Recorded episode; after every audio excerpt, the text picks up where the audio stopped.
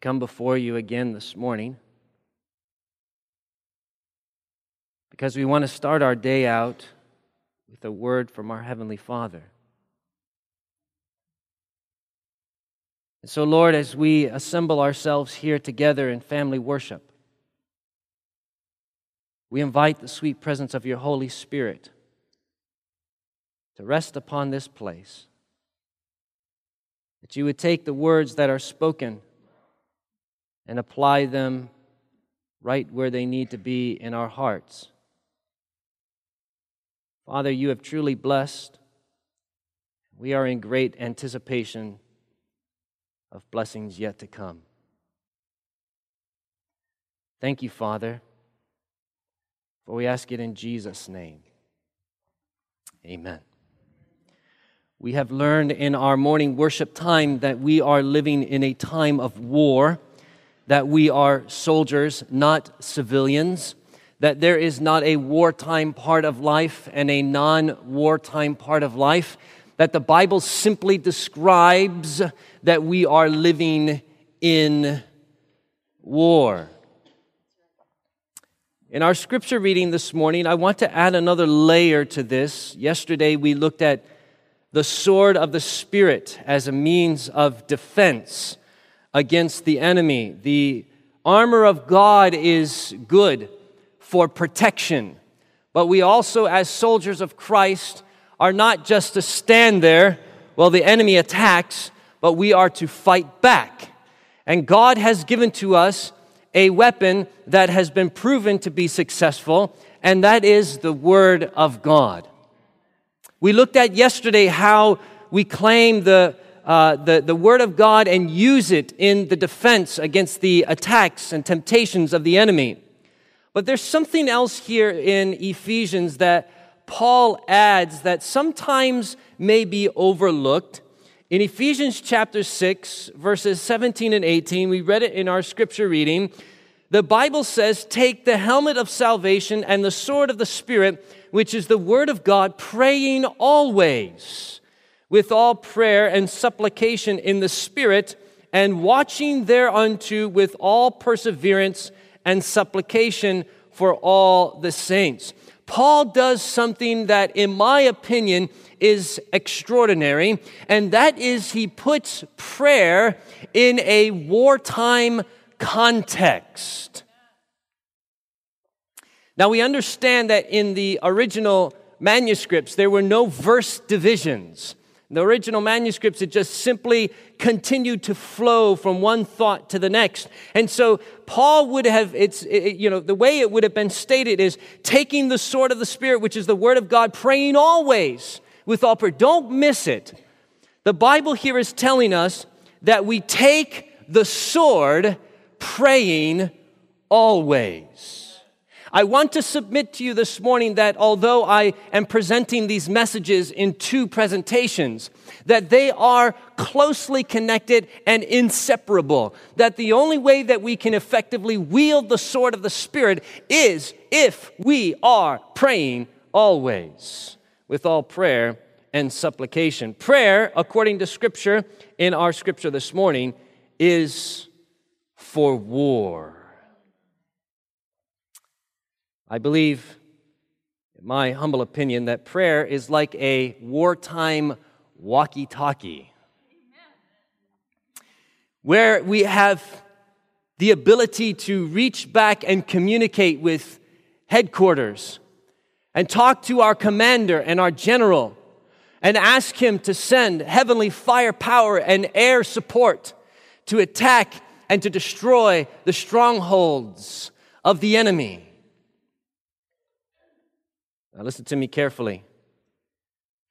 As we have been flipping this lens from looking at life from a time of peace to a time of war, if prayer is for a wartime context that we are living in, listen to me carefully. Prayer is not the means of making our lives more comfortable. Are you all with me this morning? Listen to me carefully. War is not comfortable. We have comfort that is promised to us in the uh, sweet by and by. But while we tarry here as soldiers of Christ, we must remember that prayer is to be used in a wartime context. It is not to be used to, be, to ask for more comforts here on this earth. Now, we do serve a benevolent God who even does give us the answers to our prayer that makes our life more comfortable at times. But that's not the sole purpose of prayer. Prayer has been given to us for war. Go with me in your Bibles, if you would, to Luke chapter 21. I want to illustrate this to you from another passage of Scripture. I think it's very clear in Ephesians. But I'm going to show this to you from Jesus as well. Luke chapter 21 and verse 32.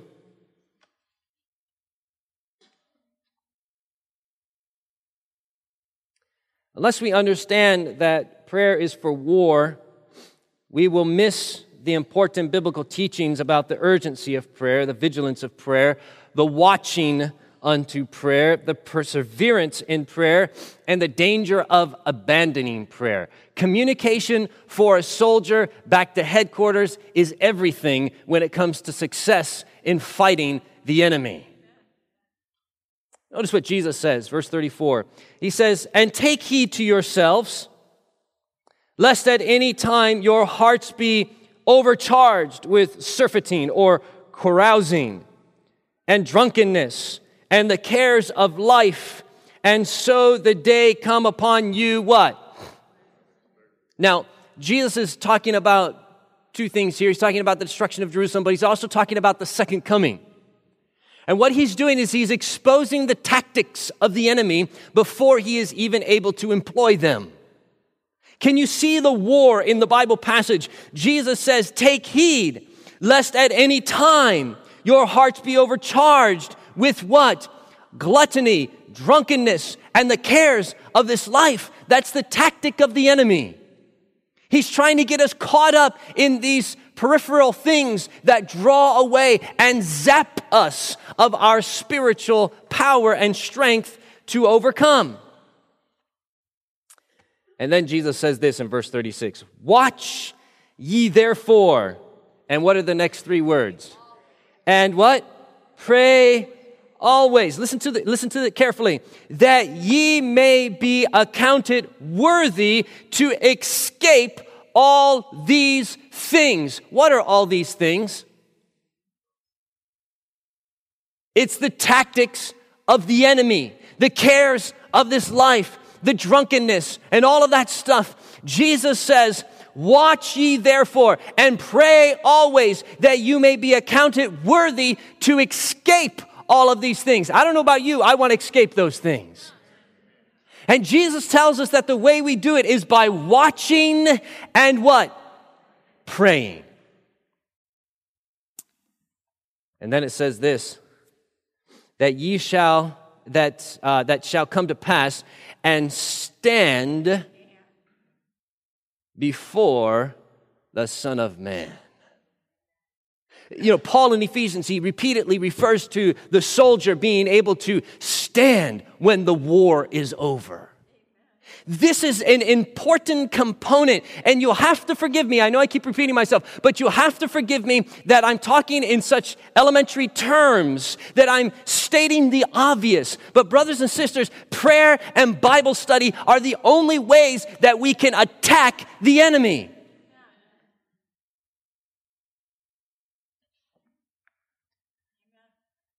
If we're not thick with our Heavenly Father morning by morning in prayer and Bible study, you will be overcome. There's no way around it. You see, we get into trouble when we do as millions of Christians do, when we stop believing that we are living in a time of war. It gets us into trouble. Because instead of praying for the heavenly firepower, we end up praying for things that will make our lives comfortable. And, brothers and sisters, we live in a lavishly comfortable life already. We don't need more comfort. This world is not my home. I'm just a passing through. Sometimes our prayers are such that we are asking God to make our home here on this earth. And God doesn't want you to be comfortable here. He wants you to be uncomfortable here so that you look for a place that you will be comfortable. We get ourselves into trouble, and prayer malfunctions when we are constantly praying for comforts instead of help to attack the enemy. Steps of Christ, page 95. Without unceasing prayer and diligent watching, we are in danger of growing careless and of deviating from the right path. The adversary seeks continually to obstruct the way to the mercy seat. How often does he seek the, to obstruct the way? Continually. Now, I trust that all of you, as good Seventh day Adventists, have read the book Steps to Christ. You have read this statement before, but are we on our guard unceasingly? Now remember, we can only do this in the strength of God. I'm not asking you to do it in your own strength because you can't do it in your own strength. As soldiers of Christ, we are advancing in the power and strength of God. And the only way that we can be constantly vigilant is if we are moving forward in His power and strength. If you're moving in your own strength, you will grow weary in well doing. Without unceasing prayer and diligent watchfulness, we are in danger of growing careless and deviating from the white right path. Joseph Neesima, Christian missionary to Japan, he said that in this war we must advance on our knees. Amen. I read that little statement. I thought, praise the Lord. That's what we need to do. We need to advance on our knees. There's no way around this, brothers and sisters. When you look at the men and women of great faith, they spend a lot of time in the Bible and a lot of time in prayer. There's no way around it. We live in a fast baked society. We want everything microwaved and pressure cooked. We want to shrink everything down into the shortest amount of time as possible. We want the quickest way to get to X, Y, Z. We want the fastest this and the fastest that. We want everything to be done quickly. But, brothers and sisters, this type of stuff is not done quickly. Men and women of great faith who have been strong in the power and strength of God, soldiers of Christ that have gone forth from one victory to another. They spent time in the Word of God and in prayer day after day. And it's not going to be any different for us. The greatest of all examples, Jesus Christ Himself, was found a great while before dawn, spending time with His Heavenly Father. Take the sword of the Spirit which is the Word of God, praying always with all prayer and supplication. In his book, Power Through Prayer, Taylor Bunch makes a fascinating statement. The mighty weapons of our warfare, therefore, which pull down the strongholds, the fortresses, and unholy imaginations, and which bring into captivity the straying and retrograde thoughts are the Word of God and prayer. These two weapons of Christian of the Christian warrior are inseparable in the all-out battle for victory. One cannot be used effectively without the other. Listen to this. The word is powerless without prayer, and prayer is ineffectual without the word. The word of God is quick and powerful and sharper than any two edged sword, only when it is wielded by effectual, fervent prayer. Isn't that powerful? They're inseparable. They're linked closely together. When we are imbalanced in spending too much time in prayer and not enough time in Bible study, we can be defeated by the enemy. If we're spending too much time in Bible study and not enough time in prayer, the same can take place. There must be an even balance between the two. They are inseparable. We wield the sword through prayer. Now, I didn't get this quote to the AV team, so please forgive them. I stuck it in this morning. And I mentioned this to you yesterday, but I wanted to repeat it again. This is from the Great Controversy, page 600. Temptations often appear irresistible. You remember this because through neglect of prayer and the study of the Bible, the temptations, the tempted one, sorry, cannot readily remember the promises of God. What can they not remember? Okay, so temptations often appear irresistible because the tempted one is not spending adequate time in Bible study and prayer. And when that temptation comes, he cannot call back to his memory the what? And meet Satan with the scripture weapon. Right? So, what does the Christian need in fighting this war, according to that quote? He needs to have in his mind the what? Prayer and Bible study coming together, taking those promises of God and hiding them in our minds, in our hearts. When Satan comes, we can use the weapon of the sword of the Spirit to vanquish the enemy. I love this Bible text. 2 Peter chapter 1 and verse 4, you probably know it in your minds, but I love it so much.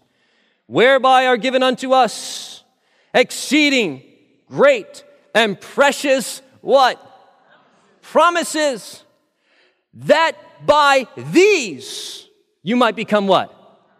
Partakers of the divine nature. How do we become partakers of the divine nature? Through what? The promises of God. We become more like Christ when we are searching in the Bible to find the promises of God. We are more victorious in our battle with the enemy when we have the promises of God stuck in our minds and we can pray them to God saying, Lord, you said it. I believe it. I don't care what my feelings tell me. Feelings come and feelings go, and feelings are deceiving. Trust alone in the Word of God. It's only worth believing. Whereby are given unto us exceeding great and precious promises, that by these you might become partakers of the divine nature, having escaped the corruption that is in the world through lust. Promises of God, brothers and sisters, are imperative in fighting this battle with the evil one. Go with me in your Bibles to John chapter 15. Let's build on this theme. It's evident from the Bible and the spirit of prophecy that promises are imperative to be victorious in this spiritual war. John chapter 15, verse 16. Jesus is having his final conversation with his disciples before he goes to Calvary's cross. We do well to spend a lot of time in these chapters of the Bible John 13, 14, 15, and 16, 17. Jesus says in John 15 and verse 16, Ye have not chosen me, but I have chosen you and ordained you. What did God ordain them for? That you should bring forth what? Fruit. And that your fruit should remain. Listen to this. That whatsoever ye ask of my Father in my name, he may what? You know, there's three times that I can count in the Gospel of John in this conversation between the upper room and the Garden of Gethsemane that Jesus makes that same promise. That you can ask anything in my name and I will do it. It's almost like Jesus is saying, Here, here's a blank check. Write it the way you want it. But notice what the disciples are doing. God had ordained them, according to what Jesus is saying here, that they should bring forth much what? Fruit. So as we are going around doing what God has ordained us to bring forth much fruit, as we are doing our Father's bidding, we can ask anything to accomplish that and He will answer it. That's what the Bible's telling us.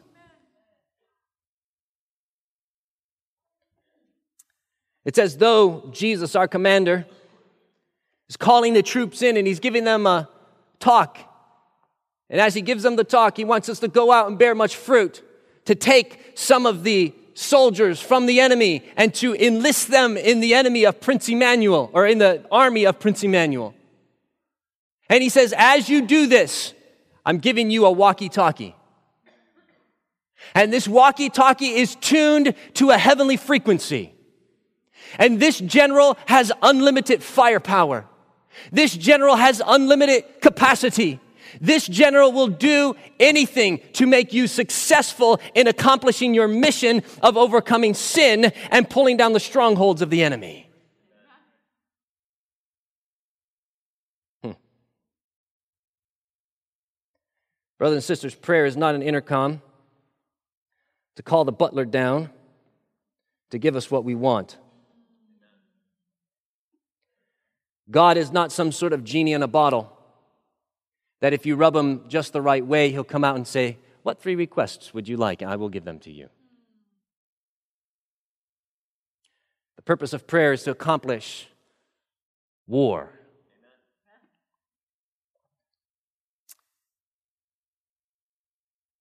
I heard a story once from Uncle Arthur. You probably heard this story. A little boy, one evening as he was kneeling next to his bed, he was praying. And I love listening to my kids pray. I've got a three year old, a five year old, and a seven year old. And my seven year old prayed for me yesterday on Father's Day, the Strong Tower radio thing. It was so precious. Lord Jesus, please bless my papa. Beautiful. My Uncle Arthur tells a story about a little boy. He's kneeling next to his bed and he's praying one evening. He says, Dear Jesus, please give me a pet elephant.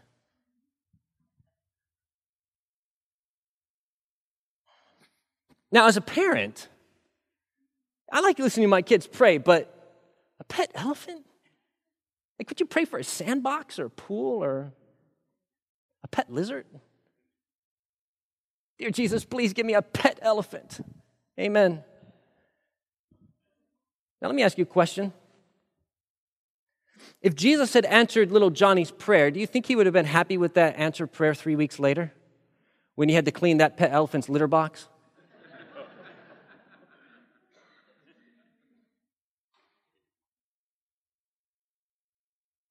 Probably not. He would have said, Mama, can you take him back to the pet store? and you know, sometimes our prayers kind of go like that.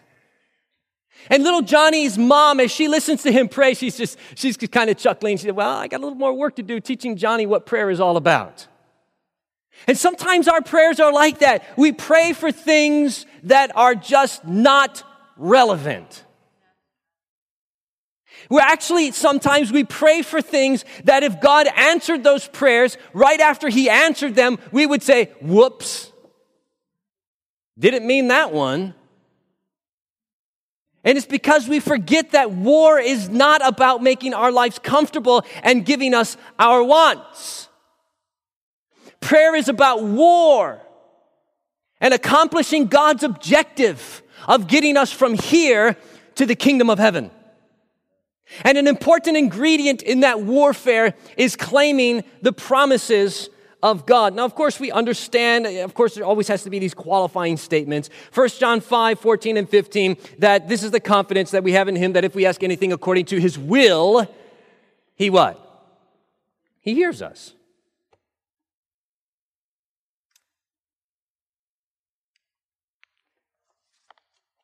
I've met people many times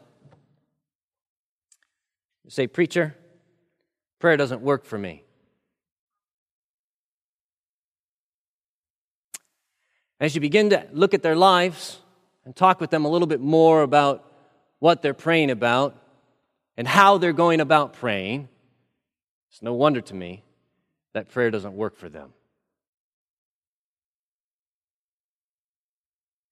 They want more comforts, more enjoyments, the more I want, instead of the Lord, help me to bear much fruit and to be victorious in my own life. Now, listen to me carefully as I talk about promises of God this morning in the remaining time that we have. I'm in no way suggesting a name it and claim it kind of promise thing. We don't believe in that. But we do believe in claiming the promises of God. Let's t- take a look at this a little bit more closely. In the book Education, page 257, we are told this. I love this statement. He makes it plain that our asking must be according to God's will. We must ask for the things that He has what? What are we to ask for? Are we to ask for more comforts in our home? What are we to ask for? The things that He has what? How can we ask for what God has promised if we don't know what He has promised? That's why prayer and Bible study are inseparable. We must ask for the things that He has promised, and whatever we receive must be used in doing His will, not my will. The conditions met, the promise is unequivocal. Amen. Amen. Amen. That's powerful stuff. That as we pray the promises of God, that He will hear and answer those prayers. That the promises, when we meet the conditions, the promise is unequivocal.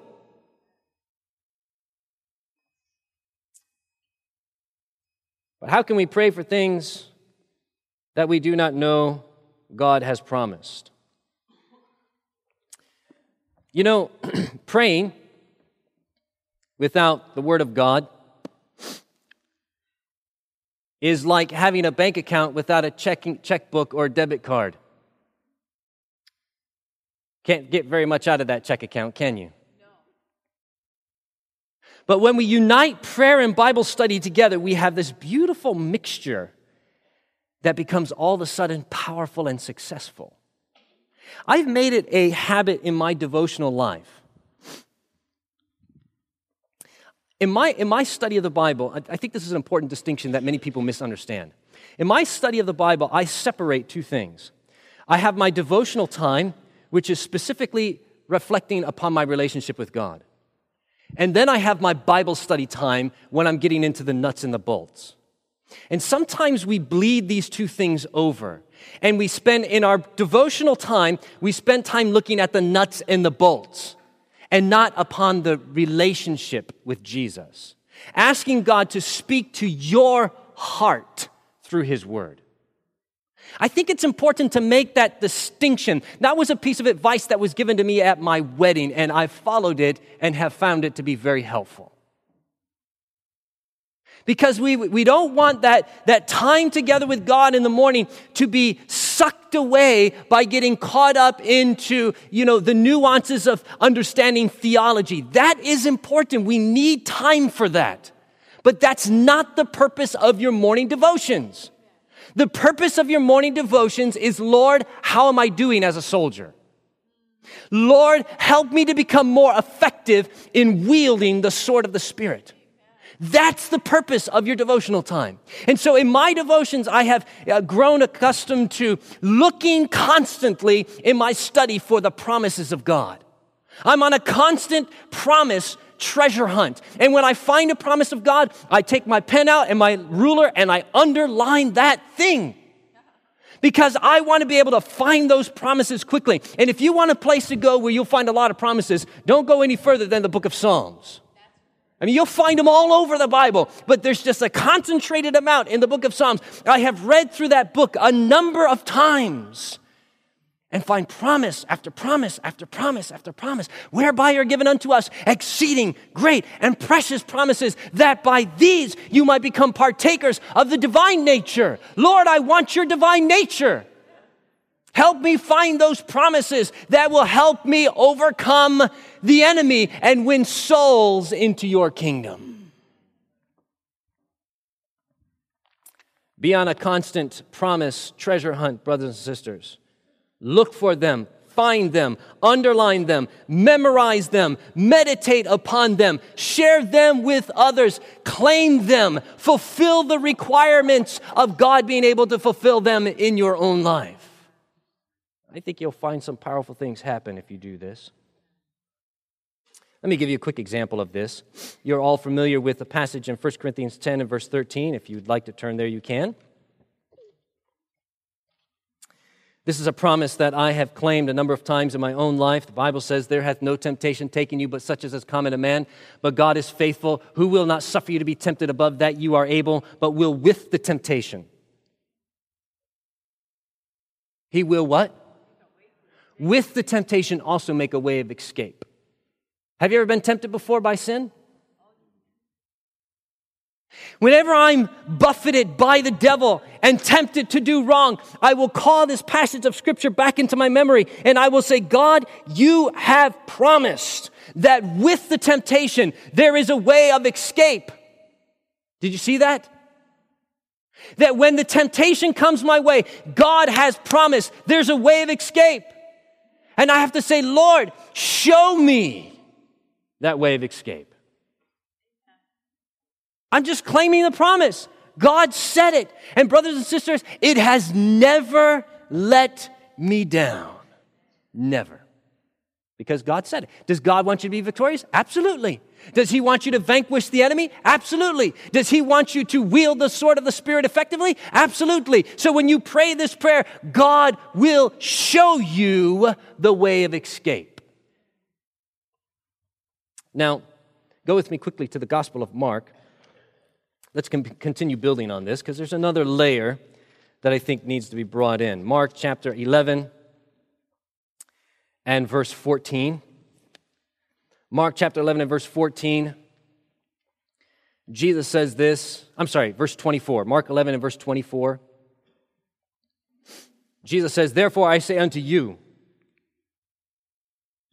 what, so, what things soever ye desire when you pray, What's the next word? Hmm. Believe that you receive them and you shall have them. Listen to me carefully. It's one thing to present the promises of God, it's another thing to believe in the promises of God.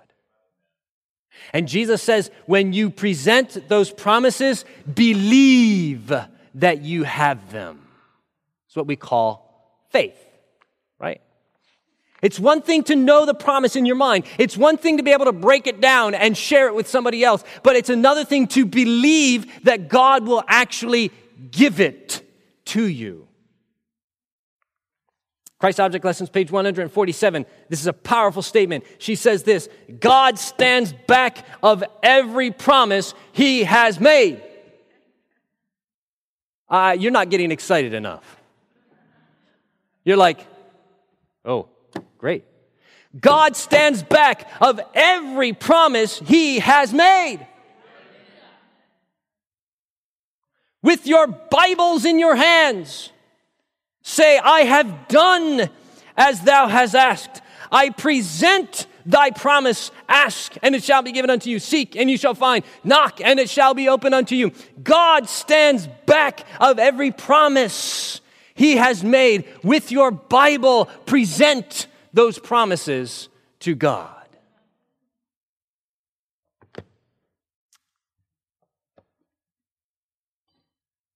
Testimonies for the Church, Volume 5, page 322. We have an example of this from Ellen White. She says this The mother of Augustine prayed for her son's conversion. I know that there are parents here who are doing the same for their children. This will be a word of encouragement to you. She saw no evidence that the Spirit of God was impressing his heart. She what? She didn't see any evidence. There was nothing to tell her that her prayers were being answered. But she was not discouraged. Amen. Praise God for spiritual tenacity. She laid her finger upon the text, presenting it before God he, uh, his present, prevent, presenting before God his own words and pleaded as only a mother can her deep humiliation, her earnest importunities, her unwavering faith prevailed. And the Lord gave her the desire of her heart. Today, He is just as ready to listen to the petitions of His children. Amen. She saw no evidence that God was answering her prayers, but she was unwavering, presenting the promise of God Lord, you said this. And as she continued to prevail, Augustine was converted, and that mother's prayer was answered, and she will spend eternity with her son in the kingdom of heaven.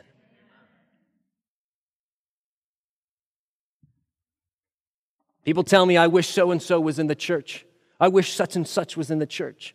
I wish my child was in the church. I wish my mother was in the church. I wish my friend was in the church. I wish my wife, my husband was in the church. How often are you praying for them then? Stop going to the pastor. Stop going to the head elder. Stop going to other people to do the work that you should be doing in your prayer closet. Be like St. Augustine Augustine's mother and present the promises of God. God has said, He has ordained us. Go out and bear much fruit. And as you do that, whatever you ask for, I will give it to you. Stop trying to get other people to do the work that you should be doing in your prayer closet. Now, that doesn't mean that God won't use other people to help you. But God wants you to be praying earnestly for those people. Brothers and sisters, I think we will find that that time is well spent when we get to the kingdom of heaven. And we see those prayers that are answered. Once heard a story about a mother who prayed for her son who went into the homosexual world.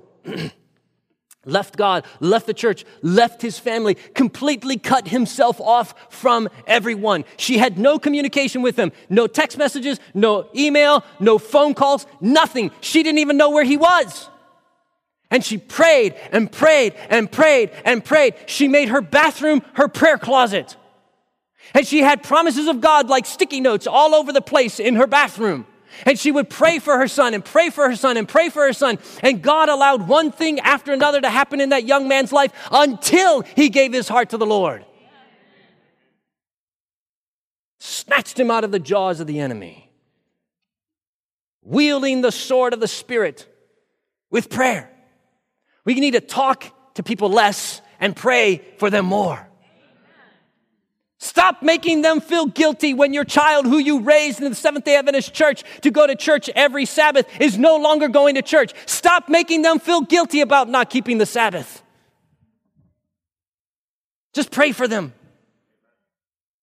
We would do better sometimes if we would just keep our mouths closed and talk to the Lord about it.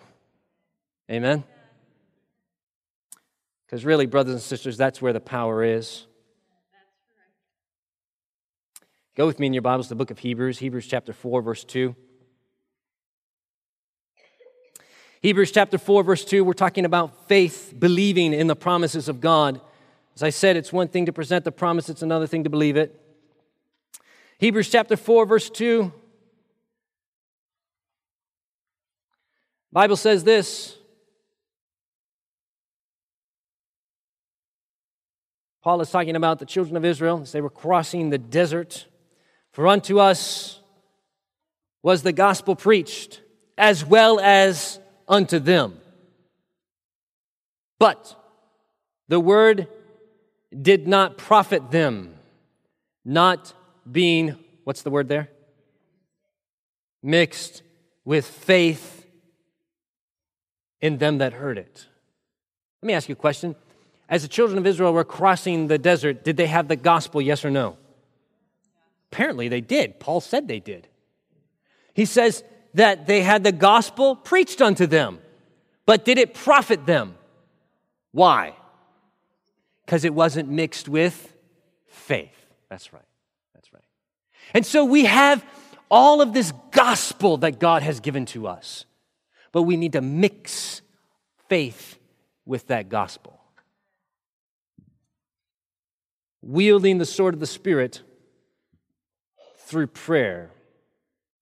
Brothers and sisters, unbelief is like poison to your prayer life. And that's why Paul said in Hebrews chapter 3 and verse 19 so we see that they could not enter in because of unbelief. Why could they not enter in? Huh. Do you think it could be the same for us with the heavenly Canaan?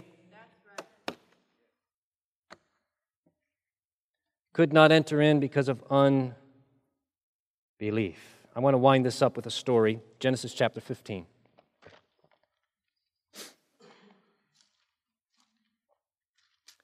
Genesis chapter 15. Story of Abram here and Sarah. verses 5 and 6.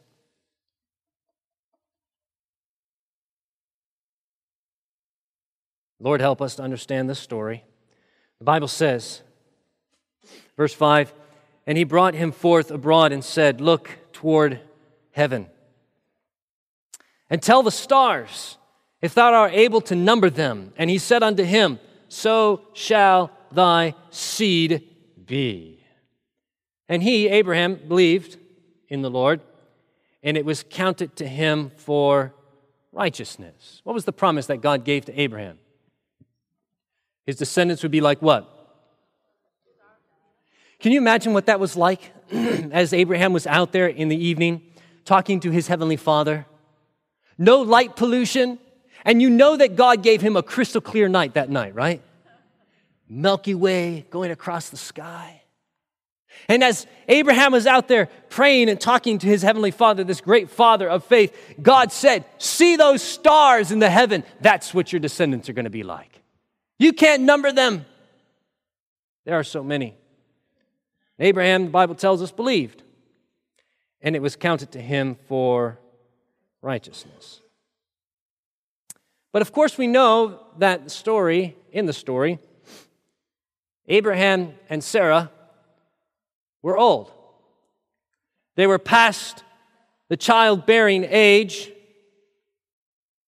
Therefore, listen to me carefully, this was a God sized problem. They had their part that they had to do, but their part was ineffective without God doing his part.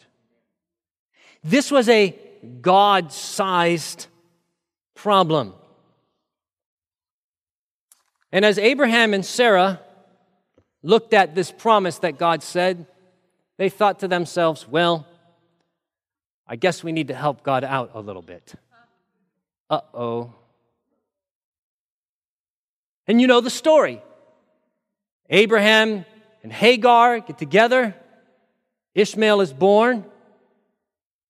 Is he the promised seed?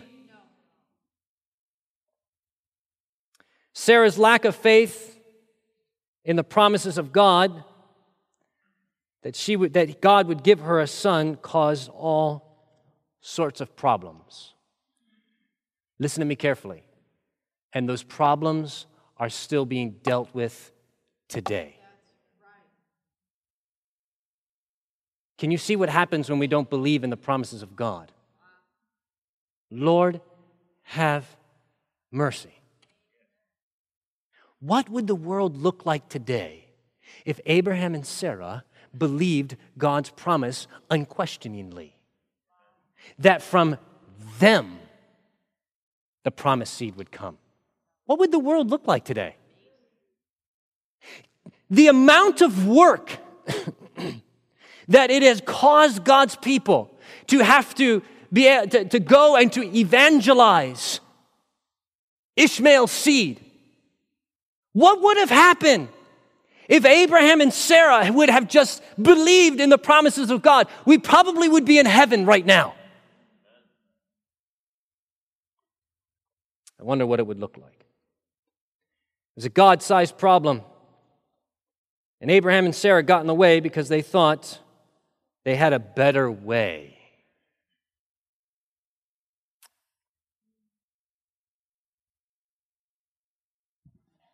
Sometimes you look around on Sabbath morning, you see the numbers dwindling. You say, Where's everybody going? As pastors, we always hear the I remember story. I remember Grand Ledge. I remember when the church was packed and there were people standing in the back. I remember.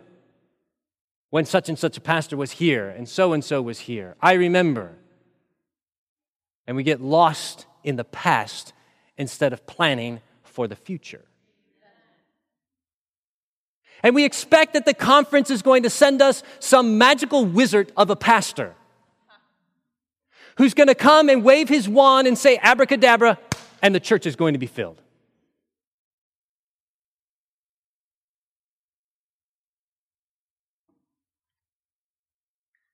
When you go to church on Sabbath morning and you look around and you see the saints are getting older and the numbers are dwindling, remember, God has ordained you to bear much fruit. Stop leaving the responsibility with somebody else and believe in the promise of God. Listen to me carefully. Your dwindling church is a God sized problem. What did I say? Your dwindling church is a what? Stop being like Abraham and Sarah and trying to come up with a better way. Now, listen, I believe in programs, I believe in strategizing and all that kind of stuff. But, brothers and sisters, we must not allow programs to take the place of Bible study and prayer. This is a God sized problem and it will only be fixed not by programs, as important as they are, but it will be fixed by converted sons and daughters of God. The servant of the Lord tells us that a loving, lovable Christian is the most powerful argument in favor of the truth. You want to grow your church? Be a loving person. We need these programs, and we're thankful for what the conference gives to us, these tools to use. But don't depend upon them only to perform some magical operation.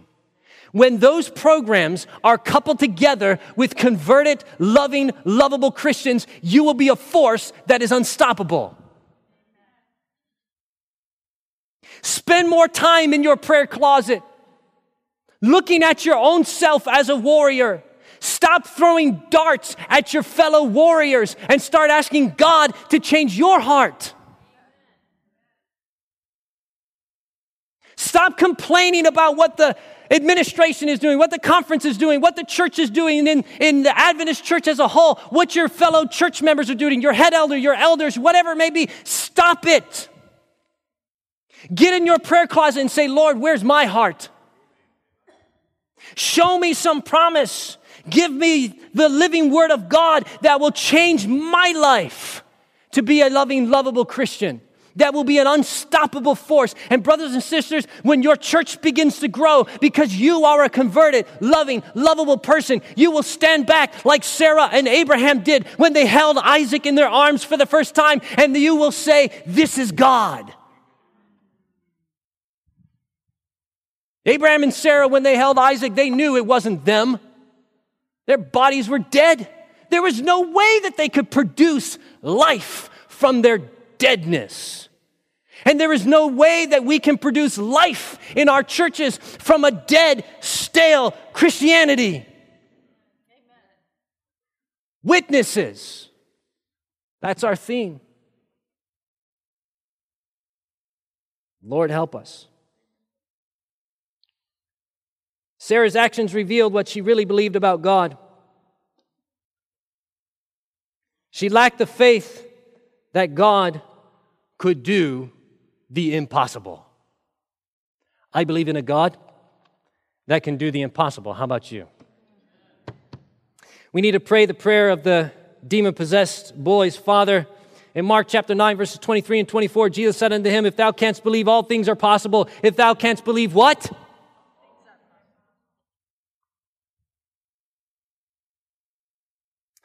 And straightway the father cried and said, with tears, Lord, I believe, help thou my unbelief.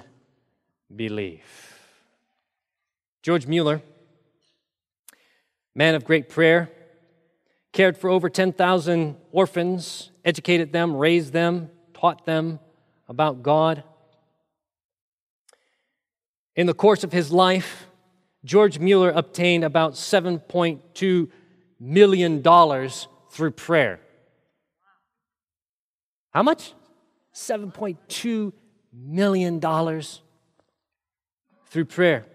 He was a tremendous man that believed in God's word. He did not believe in himself. In his pre converted life, he was a manipulator. He would, he would manipulate people. And he did not want to manipulate God. He knew that was a recipe for a disaster. And so George Mueller depended heavily upon the promises of God. And before he would pray for something, he would search the Bible, sometimes for days, until he found a promise of God that spoke to what he was requesting. And then, with that promise in his hand, he would point to it and say, God, you have promised this. Please fulfill your promise. And over the course of his years of ministry, 7.2 million dollars came through his hands. Yet when he died, he was basically poor. But he was rich in what he had set up in store in heaven. You know, a couple of months ago, you'll have to forgive me. Yes, I know I'm a pastor, but you're going to have to forgive me. Sometimes we have our moments of weakness. And a couple of months ago, I came to this conclusion I'm sick and tired of reading stories like this. Incredible answers to prayer, chapter after chapter after chapter after chapter. I'm tired of reading these kinds of stories. I'm thankful that people are having a powerful experience with God, but I want that same experience. We have, I have to, I had to come to the realization I need to stop depending upon other people's experience and pray that God would give me that same experience. I got tired of it. You know, for a while it was very encouraging and very uplifting, and it still is. But I said, Lord, I want this experience for myself. And so I decided to put myself right in the line of fire and say, Lord, I want to do whatever you're asking me to do in my life. And that's when he made a change in our ministry and said, okay, if you want to do what, you, what I want you to do, that's where I want you to go, to that island out in the middle of the Pacific Ocean. I said, okay, we'll head that direction. And as we started going through the process of being accepted as missionaries to go to Papua New Guinea, I started realizing after we were accepted, Lord, this is a big undertaking. Those of you that are familiar with the AFM magazine, you've seen it before the launching goal and the monthly goal. Papua New Guinea is the second most expensive place in the world to be a missionary. Then, as I looked at our launching goal and our, and, our, and our monthly goal, I said, Lord, this is just, I don't have this money. It's a God sized problem. And I was praying right after we got accepted as missionaries. I was praying in my morning devotions and I was thinking about this, this mountain that God had set before us. And I, uh, like, a, like a lightning bolt, the passage came to my mind My God shall supply all your needs. I got my Bible out and I underlined that Bible promise and I put my finger on it and I said, Lord, you said it. I'm going to trust you. You called us. It is unquestionable that you called us to go there. You've made it so clear. If you've called us, you will provide. Four hours later, four hours later, I was walking down to the end of my driveway with my trash can, humming a tune of some sort as I was taking my trash out to be taken away. I walked over to my mailbox and I opened it. There was one letter in my mailbox. I don't know about you, but I never have one letter in my mailbox. There's always junk mail in there. And we oftentimes let it go for days before we actually pull things out. There was one letter in the mailbox. I, op- I took the letter out, and it was from 3ABN, and it had our address handwritten on the front of it. Now, my wife's grandmother, who died at 103, thank God for the Adventist health message, had just died about two or three months prior to this. I pulled that envelope out and I opened it up. And as I opened it up and read the letter, it was a letter from 3ABN telling us that they were settling her grandmother's estate and that $7,500 would be coming our direction. Four hours after I claimed the promise, God said, Here's a token. Trust me, I got this under control.